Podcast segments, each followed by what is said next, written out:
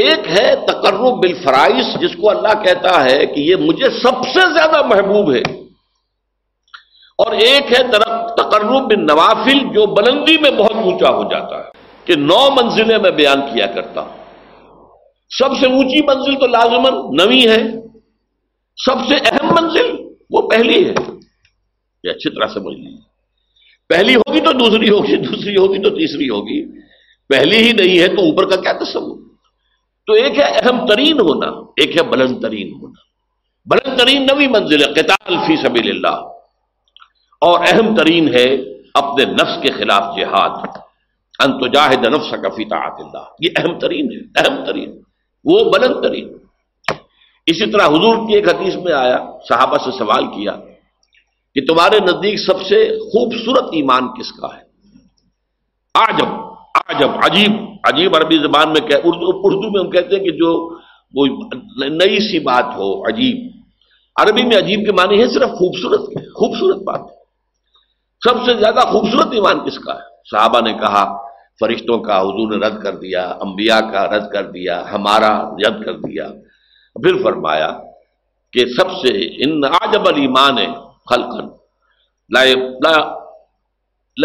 اخوانی لا اخوانی الذین یاتون من بعدی یجدون صحفا فیہ کتاب اللہ فیؤمنون بما فیہا، میرے نزدیک خوبصورت ترین ایمان میرے ان بھائیوں کا ہوگا جو میرے بعد آئیں گے، اور انہیں تو صرف اوراق ملیں گے جن میں اللہ کی کتاب لکھی ہوگی، اس کو اس پر ایمان لائیں گے۔ اب دیکھیے افضل ترین ایمان صحابہ کا ہے، کسی بڑے سے بڑے ولی کا ایمان بھی کسی ادنا سے ادنا صحابی سے بڑھ کر نہیں ہے، یہ نوٹ کر دیجئے، یہ ہمارا اجماعی عقیدہ ہے، افضل ترین ایمان صحابہ کا، لیکن خوبصورت ترین عجب ترین ایمان یہ ہے کہ ان کا جو میرے بعد آئیں گے انہیں تو اللہ کی کتاب ملے گی اور آپ میں لکھی ہوئی اس پر ایمان لائے گا۔ تو ان دونوں چیزوں کو رکھیے، ایک ہے سب سے زیادہ محبوب اللہ کو کیا ہے، وہ تو فرائض کے ذریعے سے تقرب ہے، اور سب سے اونچا جو ہے تقرب کا مقام وہ نوافل کے ذریعے سے۔ اب جو باریک بات ہے وہ سمجھنے کی ہے، اس میں حالات کے اعتبار سے فرق واقع ہو جائے گا۔ فرض کیجئے نظام باطل کا غلبہ ہے، اس میں تو فرض ہے اس نظام باطل کے خلاف جد و جہد، اس کو ختم کر کے جڑ سے اکھیڑ کر جو اللہ کا دین ہے، دین حق، اسے غالب کرنا، اس فرض کو تو آپ بھولے ہوئے ہیں، نوافل میں زور لگا رکھا ہے، ساری رات کھڑے ہیں، نفلیں پڑھ رہے ہیں، روزے رکھ رہے ہیں، جو بھی روزہ حضور سے ثابت ہے وہ سب رکھ رہے ہیں، یہ جو نوافل یہ اللہ کے ہاں قبول نہیں ہے۔ فرض کو چھوڑ کر اگر کوئی شخص فرض نماز چھوڑتا ہے، وہ نہیں پڑھتا 5 وقتہ نماز اور باجماعت کا اہتمام نہیں کرتا، تو اگر ساری رات بھی کھڑے ہو کر نوافل ادا کرے گا تو زیرو ہے، اس لیے کہ پہلے فرض ہے، نفل کا بعد۔ ہاں نوافل کے ذریعے سے تقرب بلند ترین تو ہے، لیکن یہ کب ہوگا؟ جب اللہ کا دین قائم ہو گیا ہو، نظام حق کا ہے، اس نظام کو آگے پھیلانا حکومت کا کام ہے، نظام خلافت جو ہے ان کا کام ہے، اللہ کی کتاب کی تعلیم و ترویج یہ اب حکومت کا کام ہے، اب افراد کو اجازت ہے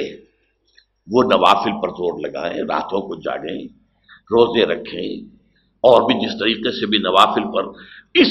اس حالت میں جو نوافل کے ذریعے سے تقرب حاصل ہوگا وہ بلندی میں، وہ پہلے اس تقرب ہے بالفرائض اس سے بلند تر ہو جائے گا۔ لیکن اگر دین اللہ کا قائم نہیں اور باطل کا غلبہ ہے، اس میں آپ نوافل کا اہتمام کر رہے ہیں، اگر وہ جد و جہد بھی کر رہے ہیں، اس نظام کو ختم کر کے اللہ کا دین قائم کرنے کی پوری کوشش کر رہے ہیں، تن من دھن لگا رہے ہیں، اور اس میں کچھ نوافل کا بھی اہتمام ہو جائے تو نور علی نور، سونے پر سہاگا۔ لیکن اگر اس سے قطع نظر، اس کے تو خیال ہی نہیں، اس کا دھیان ہی نہیں، جیسے ہمارے ہاں کیا ہے، جو سلسلے چل رہے ہیں خانقاہی، ان میں سے کسی کو فکر نہیں کہ نظام باطل جو ہے اس کے خلاف بھی کوئی جد و جہد کرنی ہے، لیکن یہ کہ وہ سلوک کی منزلیں طے ہو رہی ہیں، مقامات طے ہو رہے ہیں، اور اونچے سے اونچے روحانی مقامات کی طرف انسان بڑھتا چلا جا رہا ہے، یہ طریقہ صحیح نہیں ہے، یہ فرض ہے، اس فرض کو اس کی طرف سے بے اعتنائی برت کر نوافل کی طرف دھیان کرنا یہ دین کے فلسفے اور حکمت کے بالکل خلاف ہے۔ میں اس کو ذرا اور زیادہ ہائی لائٹ کرنے کے لیے کہتا ہوں کہ فرض کیجئے، تصور کیجئے، جب دامن احد میں جنگ ہو رہی تھی اور مسلمان زندگی اور موت کی کشاکش میں تھے، اس وقت خود حضور جس طریقے سے زخمی ہوئے ہیں، اتنا خون آپ کا بہ گیا کہ آپ بے ہوش ہو کر زمین پر گر گئے ہیں، صلی اللہ علیہ وسلم، فدا ہو آباؤنا و امہاتنا۔ اگر اس وقت کوئی شخص مسجد نبوی میں بیٹھا ہوا نوافل پڑھ رہا ہے، کھڑا ہوا، یا وہ کوئی نعت جو ہے پڑھ رہا ہے، یا کوئی بیٹھ کے تسبیح کر رہا ہے، تو اس کے بارے میں کیا رائے آپ کی ہوگی؟ وہاں تو حضور اور صحابہ جان کی بازی لگائے ہوئے، اور یہاں یہ نوافل میں لگا ہوا ہے، تو وہ نوافل تو زیرو نہیں ہوں گے بلکہ اس سے بھی منفی ویلیو اس کی ہو جائے گی، وہ منافق شمار ہو۔ اسی طریقے سے اگر دین کا غلبہ ہے اور نظام خلافت قائم ہے تو بہت سے فرائض اس نظام خلافت کے ذمہ چلے جاتے ہیں، انڈیویجول اس سے بری ہو جاتے ہیں۔ اس نظام خلافت کو جب ضرورت ہوگی کہ فلاں محاذ پر 10,000 آدمی چاہیے، وہ 10,000 آدمی نکل آئیں گے تو باقی سب کی طرف سے فرض کفایہ ادا ہو گیا، وہ گھروں میں سوئیں یا رات بھر کھڑے رہیں، نوافل رکھیں، پڑھیں یا روزے رکھیں، بالکل ٹھیک ہے، یا کسی علمی کام میں لگے رہیں، تفسیر لکھنے میں لگے رہیں، حدیثیں جمع کرنے میں لگے رہیں، فقہ کی بحثیں جو ہے وہ کرنے میں لگے رہیں، ٹھیک ہے، بالکل صحیح ہے۔ لیکن اگر غالب جو ہے نظام وہ باطل کا ہے اور اس کے خلاف جد و جہد نہیں ہو رہی تو پھر یہ سارے کام جو ہیں یہ زیرو سے ضرب کھا کر زیرو ہو جائیں گے۔ پرائمری امپورٹنس ہوگی اللہ کے دین کو قائم کرنے کی جد و جہد۔ یہ ہے فرق تقرب بالنوافل اور تقرب بالفرائض کا۔ اب یہاں اس آیت میں دیکھیے کس خوبصورتی کے ساتھ آیا ہے، یا ایھا الذین آمنوا اتقوا اللہ وابتغوا الیہ الوسیلۃ وجاہدوا فی سبیلہ لعلکم تفلحون۔ جہاد کرو اس کی راہ میں، یہ فرض۔ نوافل اور رات کو کھڑے رہنا یہ نوافل ہے، روزے رکھنا نوافل ہے، روزے رمضان کے فرض باقی نفلی ہے، لیکن جہاد اللہ کی راہ میں جہاد، جد و جہد، جان اور مال کا کھپانا، کس لیے؟ تاکہ اللہ کا دین قائم ہو، اللہ کا نظام برپا ہو جائے۔ یہ ہے گویا کہ تقرب اللہ کا سب سے بڑا وسیلہ جو یہاں بیان کیا جائے۔ کیوں کہ اس وقت صورت کیا تھی کہ حضور اور صحابہ اس جد و جہد کے اندر تھے، وہ تو آپ کو معلوم ہے کہ جو جد و جہد کر رہے تھے اس میں جانے مال کھپا رہے تھے، جانے دے رہے تھے صحابہ کرام، یہاں تک کہ حضور کی اپنی تمنا اور آرزو یہ تھی، لَوَدِدْتُ أَنْ أُقْتَلَ فِي سَبِيلِ اللَّهِ ثُمَّ أُحْيَا ثُمَّ أُقْتَلَ ثُمَّ أُحْيَا ثُمَّ أُقْتَلَ، میری بڑی خواہش ہے میں اللہ کی راہ میں قتل ہو جاؤں، پھر زندہ کیا جاؤں، پھر قتل ہو جاؤں، پھر زندہ کیا جاؤں، پھر قتل ہو جاؤں۔ ایک طرف وہ حضرات تھے، تو اگر کوئی شخص اس سے کنارہ کشی کر کے اور نوافل کے اندر لگا، چلہ کشی کر رہا ہے، روزہ عام نہیں، روزہ اور بھی، اب جو ہمارے ہاں صوفیہ کے ہاں روزے جو رائج ہیں اس میں طرح طرح کے روزے ہیں، وہ صرف ایک دن کا روزہ نہیں، کئی کئی دن کے روزے، جس کو وہ صوم وصال کہا حضور نے، وہ بھی رکھتے ہیں، حالانکہ اس سے صحابہ کرام کو حضور نے منع کر دیا تھا کہ آج روزہ آپ نے رکھا اور شام کو افطار نہیں کیا، بلکہ رات بھر بھی وہ روزہ رہا، اگلے دن بھی پورا روزہ رہا، اور پھر اگلے روز جا کے آپ نے افطار کیا، تو اسے کہیں گے صوم وصال، 2 دن کا صوم وصال ہے، 3 دن کا صوم وصال، تو مسلسل جو ہے 3 دن تک روزہ چل رہا ہے، حضور رکھتے تھے،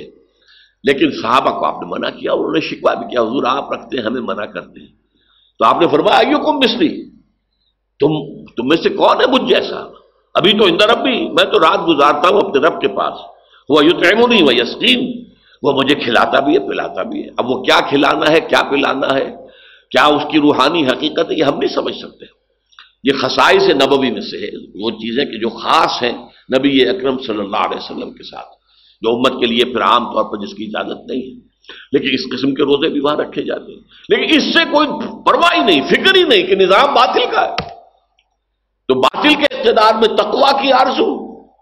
کتنا ہنسی فریب ہے جو کھا رہے ہیں ہم، وہ متقی بھی بن گئے ہیں، شیخ بھی بن گئے ہیں، شیخ المشائخ بھی بن گئے ہیں، اور وہ زبدت جو ہے مرشدین بھی بن گئے ہیں، سب کچھ ہو گئے ہیں، لیکن یہ کہ اس باطل کے خلاف کوئی کشمکش ہے ہی نہیں، اس کے خلاف کوئی جد و جہد ہے ہی نہیں۔ اس کے ضمن میں تو پھر وہ حدیث میں نے بارہا سنائی ہے، اور مولانا اشرف علی تھانوی رحمۃ اللہ علیہ نے اسے جو انہوں نے مرتب کیے تھے خطبات جمعہ، ان میں جو دوسرا خطبہ ہے اس میں اس حدیث کو کوٹ کیا ہے۔ اور اللہ عز و جل، یہ بھی حدیث قدسی ہے، حضور فرما رہے ہیں کہ اللہ تعالیٰ نے عز و جل نے حضرت جبرائیل کو وحی کی، اور اللہ عز و جل الی جبرائیل علیہ الصلوۃ والسلام ان اقلب مدینۃ کذا و کذا باہلھا، کہ فلاں فلاں بستیوں کو تلپٹ کر دو، الٹ دو ان کے رہنے والوں کے اوپر، ہلاکت، وہ ہلاکت کے جو عامورہ اور صدوم کی بستیوں پر آئی تھی، جو جس کی طرف حضرت لوط علیہ السلام بھیجے گئے تھے، تقریب مدینۃ کذا و کذا باہلھا، رہنے والوں سمیت الٹ دو۔ قال فقال، حضور فرماتے ہیں کہ اس پر حضرت جبرائیل نے عرض کیا بارگاہ خداوندی میں، یا رب ان فیہا عبدک فلانا لم یعصک طرفۃ عین، ان بستیوں میں تو تیرا فلاں بندہ بھی ہے جس نے آج تک پلک جھپکنے جتنی دیر بھی معصیت میں بسر نہیں کی، اس کے تقوی کا عالم یہ ہے۔ یہ گواہی کون دے رہا ہے؟ کوئی کرائے کا گواہ نہیں ہے، کوئی کرائے کا وکیل نہیں ہے، جبرائیل ہے۔ اور کہاں گواہی دے رہا ہے؟ بارگاہ خداوندی میں، جہاں ابو جہل بھی جھوٹ نہیں بولے گا۔ تو فرمایا قال فقال ان فیہا عبدک فلانا لم یعصک طرفۃ عین، قال فقال، اب حضور فرماتے کہ اللہ نے فرمایا اقلبھا علیہ وعلیہ، الٹو ان بستیوں کو، پہلے اس پر پھر دوسروں پر، فإن وجہہ لم یتبعر فی ساعۃ قط، اس لیے کہ اس کے چہرے کی رنگت میری حمیت، میری غیرت کی وجہ سے کبھی متغیر نہیں ہوا۔ منکرات پھیلتے رہے، شریعت کو پاؤں تلے روندا گیا، شریعت کی اور اللہ کے دیے ہوئی قوانین کی دھجیاں بکھیرتی جا رہی تھیں، اور پھیل رہا تھا گناہ ہر طرف، اور یہ لگا ہوا تھا تو فقط اللہ اللہ اللہ، خانقاہ میں بیٹھا ہوا۔ ظاہر بات ہے خانقاہ میں جو بیٹھا ہوگا اسے گناہ کرنے کی کیا ضرورت ہے؟ نہ زندگی کے وہ میدان میں ہے، نہ معاش کا کچھ سلسلہ ہے، کوئی کچھ دے گیا، کسی نے کوئی ہدیہ پیش کر دیا، اس سے جو ہے وہ گزارا کر رہے ہیں، تو گناہ کا معاملہ کیا ہوگا وہاں؟ اور پھر وہ خانقاہی ماحول کے اندر ظاہر بات ہے کہ نہ کہیں عورتیں نظر آئیں گی، نہ کہیں عریانی نظر آئے گی، وہ تو اپنا خانقاہ کا ماحول ہے، اس کے اندر رہ رہے ہیں۔ لیکن یہ کہ اس خانقاہ سے باہر جو کچھ ہو رہا ہے، جو منکرات پھیل رہے ہیں، جو کفر پھیل رہا ہے، جو گمراہیاں پھیل رہی ہیں، جو شریعت کی دھجیاں بکھر رہی ہیں، اس پر اسے فکر ہی نہیں۔ یہ اعتبار فی ساعۃ القط، اس کو یوں سمجھیے کہ اگر کوئی شخص کسی کو ماں کی گالی دے، اب اگر وہ شخص جسے گالی دی گئی ہے طاقت رکھتا ہے تو جانے نہیں دے گا، اسے اس کی مرمت کرے گا۔ فرض کیجیے وہ کمزور ہے، اسے معلوم ہے جس نے مجھے گالی دی ہے وہ بڑا طاقتور ہے، میں اس کا کچھ نہیں بگاڑ سکتا،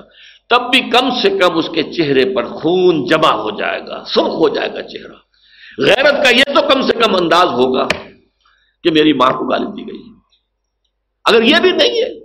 سب کچھ دیکھ رہے ہیں، بیٹھے ہیں، سن رہے ہیں، لیکن کوئی فکر نہیں ہو رہی، تو پھر کسی روحانی ترقی کا، کچھ ولایت کے مقام کا، کچھ تقرب اللہ کا کوئی سوال نہیں۔ تو میں نے آج کوشش کی ہے کہ آپ کے سامنے ان چند چیزوں پر جو بڑی کنٹروورشیل ہیں، اس میں عدل کا راستہ آپ کے سامنے رکھوں، درمیانی راستہ کیا ہے۔